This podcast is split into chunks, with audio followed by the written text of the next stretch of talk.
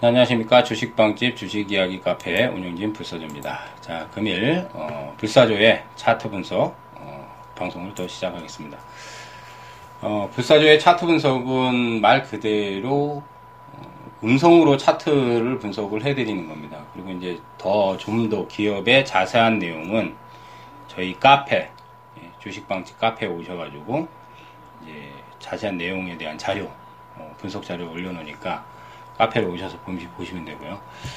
어, 오늘 이제 차트 분석은 어, 삼성 바이오로직스에 대한 어, 차트 분석을 좀 어, 해드릴까 합니다. 어, 최근에 이제 시장이 지속적으로 지금 상승 과정을 거치고 있습니다. 9월 어, 19일 이제 화요일장은 좀 양시장보다 좀 조종세가 좀 나오고 있는데 지수가 이제 저항대 진입을 했어요. 저항대라는 거는 어, 올라가다 보면 이제 이동평균선 저항이 있고 그 다음 이제 매물 저항이 있습니다. 이제 이동평균선은 아시다시피 5일 이동평균선, 뭐 10일 이동평균선, 20일, 60일, 100일, 120일, 200일, 240일.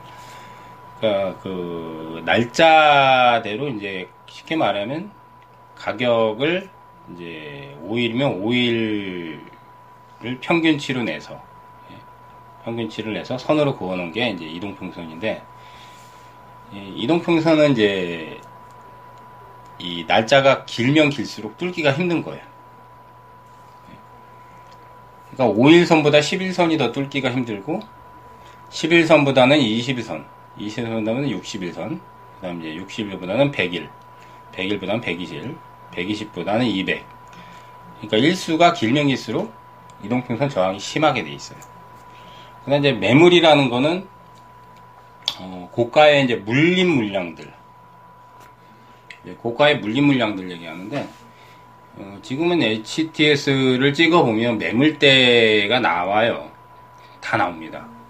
그러니까 매물대가 이제 어느 가격대, 어느 지수대 가장 많이 산 그 가격대가 있어요. 그 위에서 쉽게 말해서 물려있는 물량들이 많으면 올라가다 보면은 뚫기가 힘든 거죠. 물리 물량들이 이제 거의 본종가에 오니까 아니면 이제 본종가는 아니더라도 손절하고 나가려고 하는 어, 심리가 점점 더 강해질 수밖에 없죠. 오랫동안 물려 있다 보니까. 그래서 이제 지수든 종목이든 상승하다 보면 이동평균선 저항하고 매물대 저항이 가장 심해요. 그렇기 때문에 올라가다가 밀리거나 아니면 크게 조정받거나 이제 그런 현상들이 나오는 겁니다.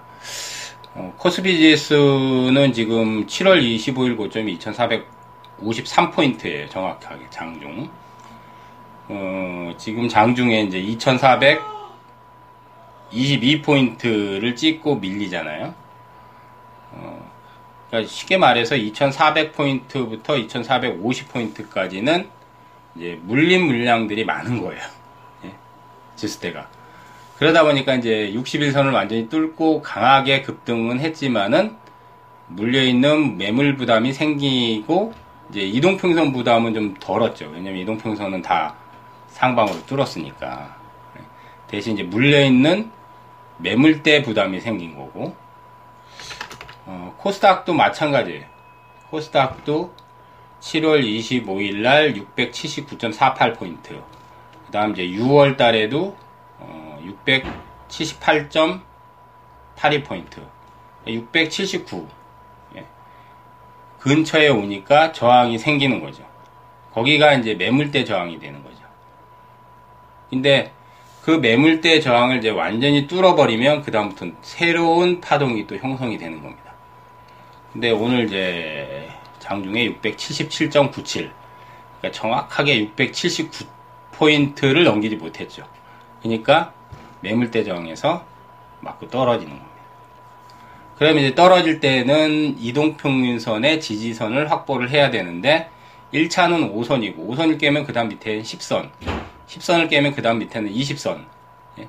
그 다음 이제 60선 이렇게 차례차례 이제 깨고 내려가면 그게 이동평균선이 지지선이 되는데 장이 나쁘면은 5일 이동평균선 잘 지지를 안 해요.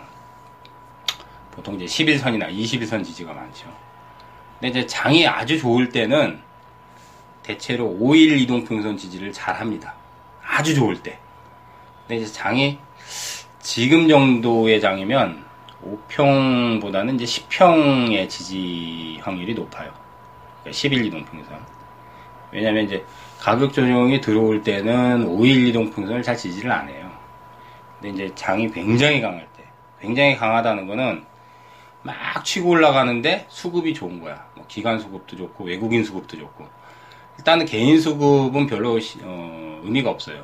왜냐면 개인들이 사봐야 지수 올라 올라가거나 종목이 올라가도 개인들은 팔려고 하는 심리가 강하고 어, 저가에만 살라고 하기 때문에 개인들이 주체가 될 수 없으니까 외국인 기관 수급이 아주 좋을 때 양주체가 아주 좋으면서 장이 아주 강할 때 그럴 때는 5일선을 쉽게 지지를 해요.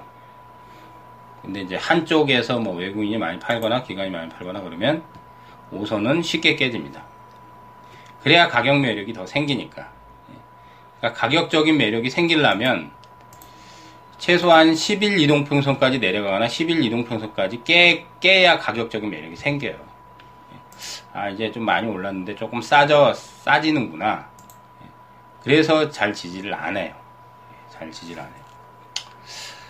자, 이제 오늘 차트 분석은 이제 삼성바이오로직스에 대한, 어, 좀 얘기를 하고, 어, 그리고 이제 분석을 좀 해드리려고 하는데, 어, 화요일장에 시가총액 22조 4천억을 넘어갔습니다. 어, 장중에 34만 3천을 찍었는데, 어, 삼성바이오로직스가 작년까지만 해도 작년까지만 해도 셀트리온보다는 시가총이 작았어요. 작년 얘기예요. 작년. 왜냐하면 작년에 이제 들어올 때 최저점은 이제 12만 5천 원이고 어, 13만 원, 14만 원대 놀았거든요. 올해 지금 34만 원이니까 거의 두 배 이상 상승을 했죠. 작년 그 등록 이후에. 그러니까 셀트리온이 그동안 시가총액이 10조가 넘었는데 지금은 이제 셀트리온이 시총이 많이 올라갔죠. 14만 원을 이번 주에 뚫었기 때문에 지금 셀트리온도 10, 16조 거의 한 17조 대인데 삼성바이오로직스가 셀트리온의 시가총액을 능가했죠. 이달 들어서 능가했어요. 9월달 들어서 어, 또 상승이 굉장히 강하게 나오면서 어, 삼성바이오로직스의 일단 상승 동력은 바이오 시뮬러의 국내 최고 자리를 일단 탈환했다는 게 좀 저는 상징적으로 생각이 돼요. 왜냐면 삼성바이오는 2011년도에 사업 진행하면서 여지껏 적자예요. 지금도 제가 알기로는 적자입니다. 지금도. 근데 적자 기업이 어떻게 시총이 22조가 넘어가는 말도 안 되죠. 예. 근데 바이오시뮬러 시장 자체가 워낙 커지고 있고 커지고 있는 게 아니라 워낙 커요. 이미 팽창 근데 앞으로도 더 계속 터, 커지고 있어요. 복제약이라든지 그 이제 블록버스터 신약에 대한 만료 기간들이 2020년 예? 2020년이면은 이제 내후년이죠. 그러니까 앞으로 2, 3년 동안에 블록버스터 신약의 만료가 어, 15건에서 20건 정도 돼요. 예. 블록버스터 신약이라는 거는 어, 전 세계적으로도 가장 많이 팔리는 약을 얘기하는 거예요. 예. 그게 특허 만료가 되면 갖다 쓸 수 있거든요. 그 바이오는 이제 신약이 나와서 그게 이제 특허가 등록이 되고 그게 전 세계적으로 특히 블록버스터 신약이 되면 함부로 갖다 쓰질 못합니다. 그걸 쓰려면 이제 로열티를 줘야죠. 그죠? 어, 막대한 로열티를 줘야 돼요.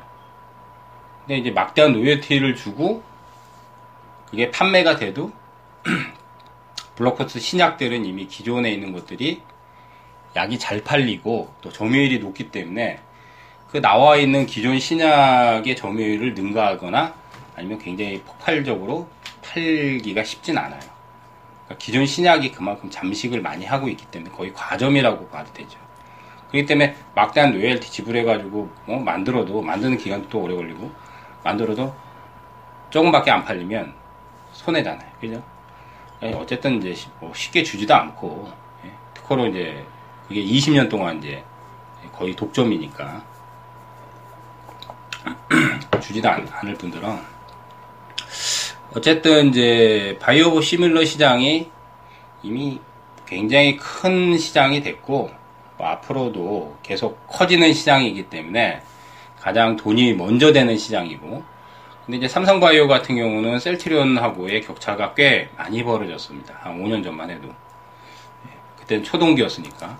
근데 이제 내년에 이제 제3공장, 아마 송도에 공장이 제1, 2공장이 있는데 3공장까지 완비를 하면 셀트리온의 생산시설을 능가하는 걸로 알고 있어요.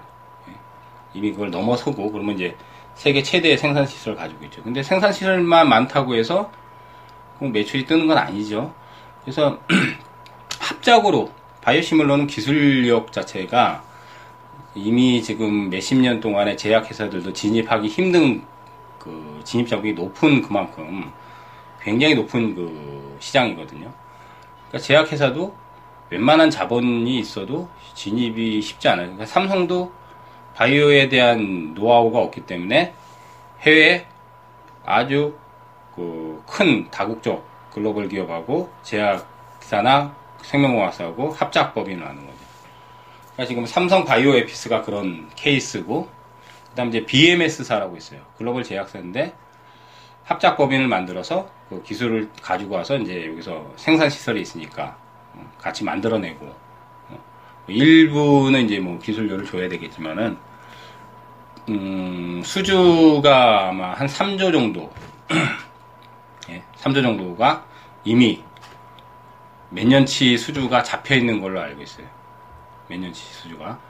그 다음 이제 최근에 이제 바이오, 삼성 바이오 쪽에 또 유럽 시장 진출, 예, 유럽 시장 진출이 지금 추진이 되고 있어서 어, 향후에 이제 더 시장 판로를 더 크게 어, 만들 수 있는 계기가 어, 되기, 되고 있기 때문에 지금 뭐 사실 이제 셀트리온도 그렇지만 삼성바이오도 어, 유럽하고 미국 쪽의 시장이 굉장히 크니까 그쪽에서 또 특허를 받고 또 이제 시장 진출을 하고 있기 때문에 또 시장성이 더 커지고 있고.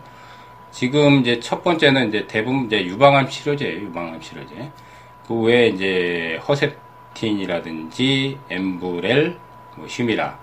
계속 이제 유럽이라든지 미국 쪽에서 출원을 하고 또 진출을 어, 지금 시도를 하고 있기 때문에 향후에 이제 매출이나 어, 실적 성장이 크게 나올 수 있는 여진이 있습니다. 근데 어, 뭐 올해 흑자 전환이 예상이 된다고 해도 규모는 그렇게 크지는 않기 때문에 사실 이제 실적 대비해서는 어, 시총 규모가 사실 말은 안 되지만 그런 부분이 있기 때문에 가는 거예요. 그런 부분이. 어, 기업에 대한 자세한 내용은 저희 카페에다가 또 분석을 어, 해 놓고 있으니까 저희 카페 오시면은 보실 수 있고 어, 기술적으로 이제 핵심 포인트만 딱 이제 한 가지 얘기하면 이제 34만 원을 돌파했기 때문에 신고가기 때문에 이제 5일 이동평선을 깨면은 이제 고점으로 봐야 돼요. 왜냐면 이제 많이 올랐거든요. 올해 연초 대비해서는 지금 100%가 넘게 올라갔죠. 연, 연초에 34만원, 아니 14만원대였거든요. 14만원, 15만원, 15만원에서 지금 34만원이면 30만원 넘어가면 더블이잖아요. 이미 더블 시세가 넘게 나 있는 상태이기 때문에 주가 상승률이 지금 흔든 상황이에요. 그래서 5일선이 꺾여버리면 이제 고점으로 봐야 돼요. 삼성바이오로직스. 근데 이제 핵심 포인트는 사실은 5, 6월 달에 파동 줄 때 30만원까지 찍고 이제 거기서 크게 좀 조정을 받았어요. 6월 달이죠. 6월 30일 날. 그리고 나서 20일 이동평선까지 깨고. 그러니까 큰 상승이 나오고 나서 고점 조정은 단순히 5일이나 10일 정도만 깨서는 가격 매력이 안 생겨요. 가격 매력이. 거기서 이제 더 크게 가는 놈들은 5선 정도 지지하고 바로 더 튀어버리는데 이제 단기적으로 고점이 좀 크게 형성이 되고 저점에서 많이 올라온 상태에서 이제 하면 보통 20선까지 깨버린다. 20선까지. 그러면 이제 20선이 깨지니까 지지선이 없잖아요. 물론 그 밑에 60선이 있긴 하지만 60선까지는 이제 또 하락 그 더 내려가면 이제 폭 자체가 워낙 크거든요. 그러니까 이제 거기서 이제 손절매들을 많이 하거든요. 예. 근데 이제 그런 가격 조정이 나와야 되는데 어, 삼성바이오로직스는 그때 이제 깨고 나서 조정이 크게 나왔어요. 20선까지 깨고. 근데 중요한 거는 올해 2월 달부터 파동이 나왔거든요. 1월 중반부터 해서 2월 달부터 파동이 제대로 나온 건데 60일선을 한 번도 안 깼어요. 60일선. 단 한 차례도.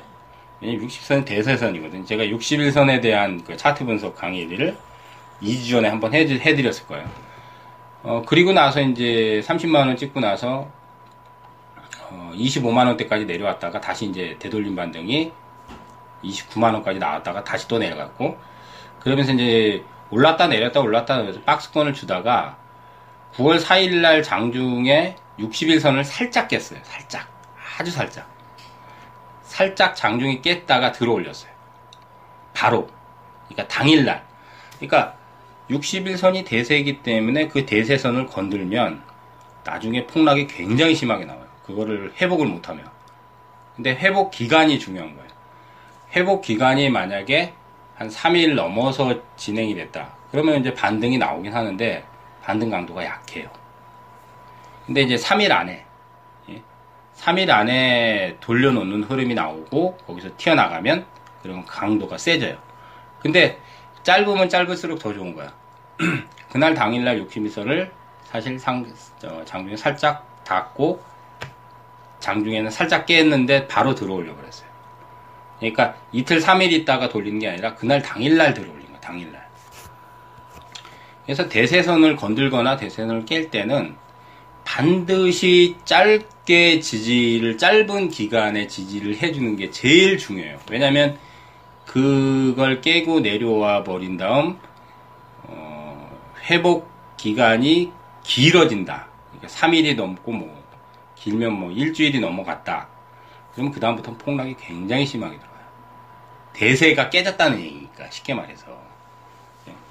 그냥 바이오 이제 삼성 바이오가 이제 그날 딱 당일날 바로 딛고 튀어난 어, 들어 올렸단 말이에요. 딱 들어 올렸단 말이에요. 그리고 60선은 깨지도 않았어요. 그러니까 쉽게 말해서 올해 2월 초반부터 1월 중반부터 이제 1월 2월 초반부터 해가지고 파동이 6개월 이상 동안에 60일 이동평선을 한 번도 안 깼지. 그러니까 한 번도 안 깬 거야. 대세가 안 깨졌다는 거야.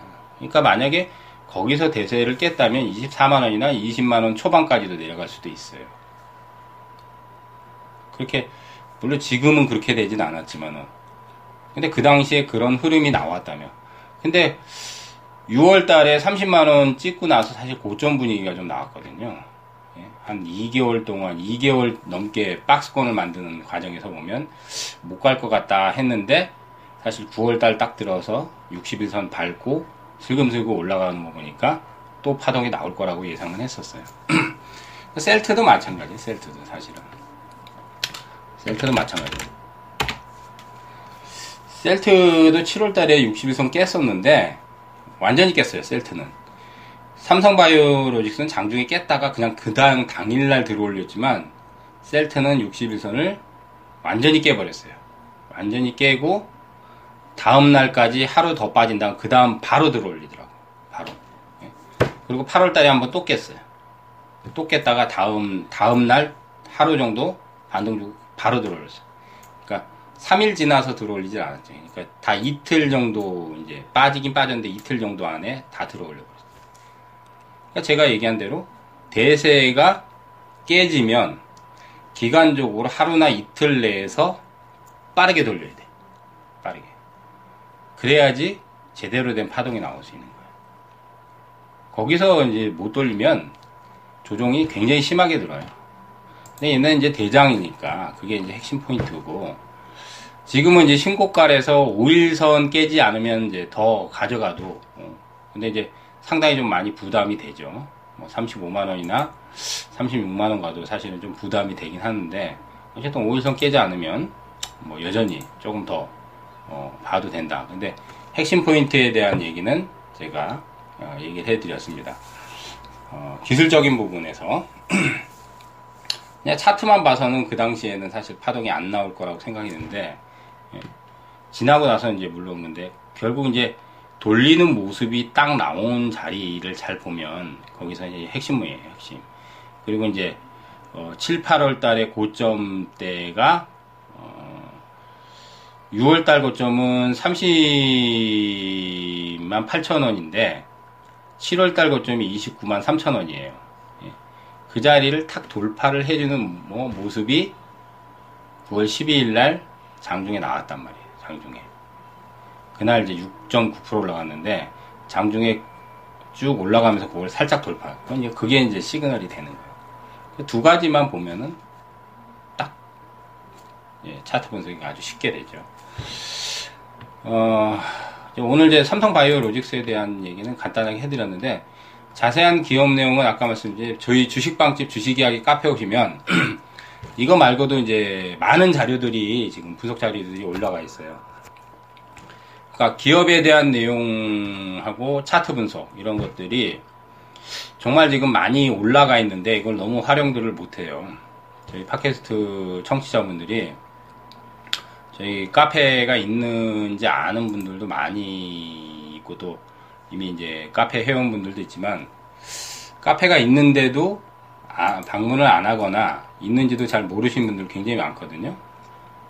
그래서 저희 카페에 오시면 이런 자료들을 무료로 다 진짜로 공개를 해 놓습니다. 무료로.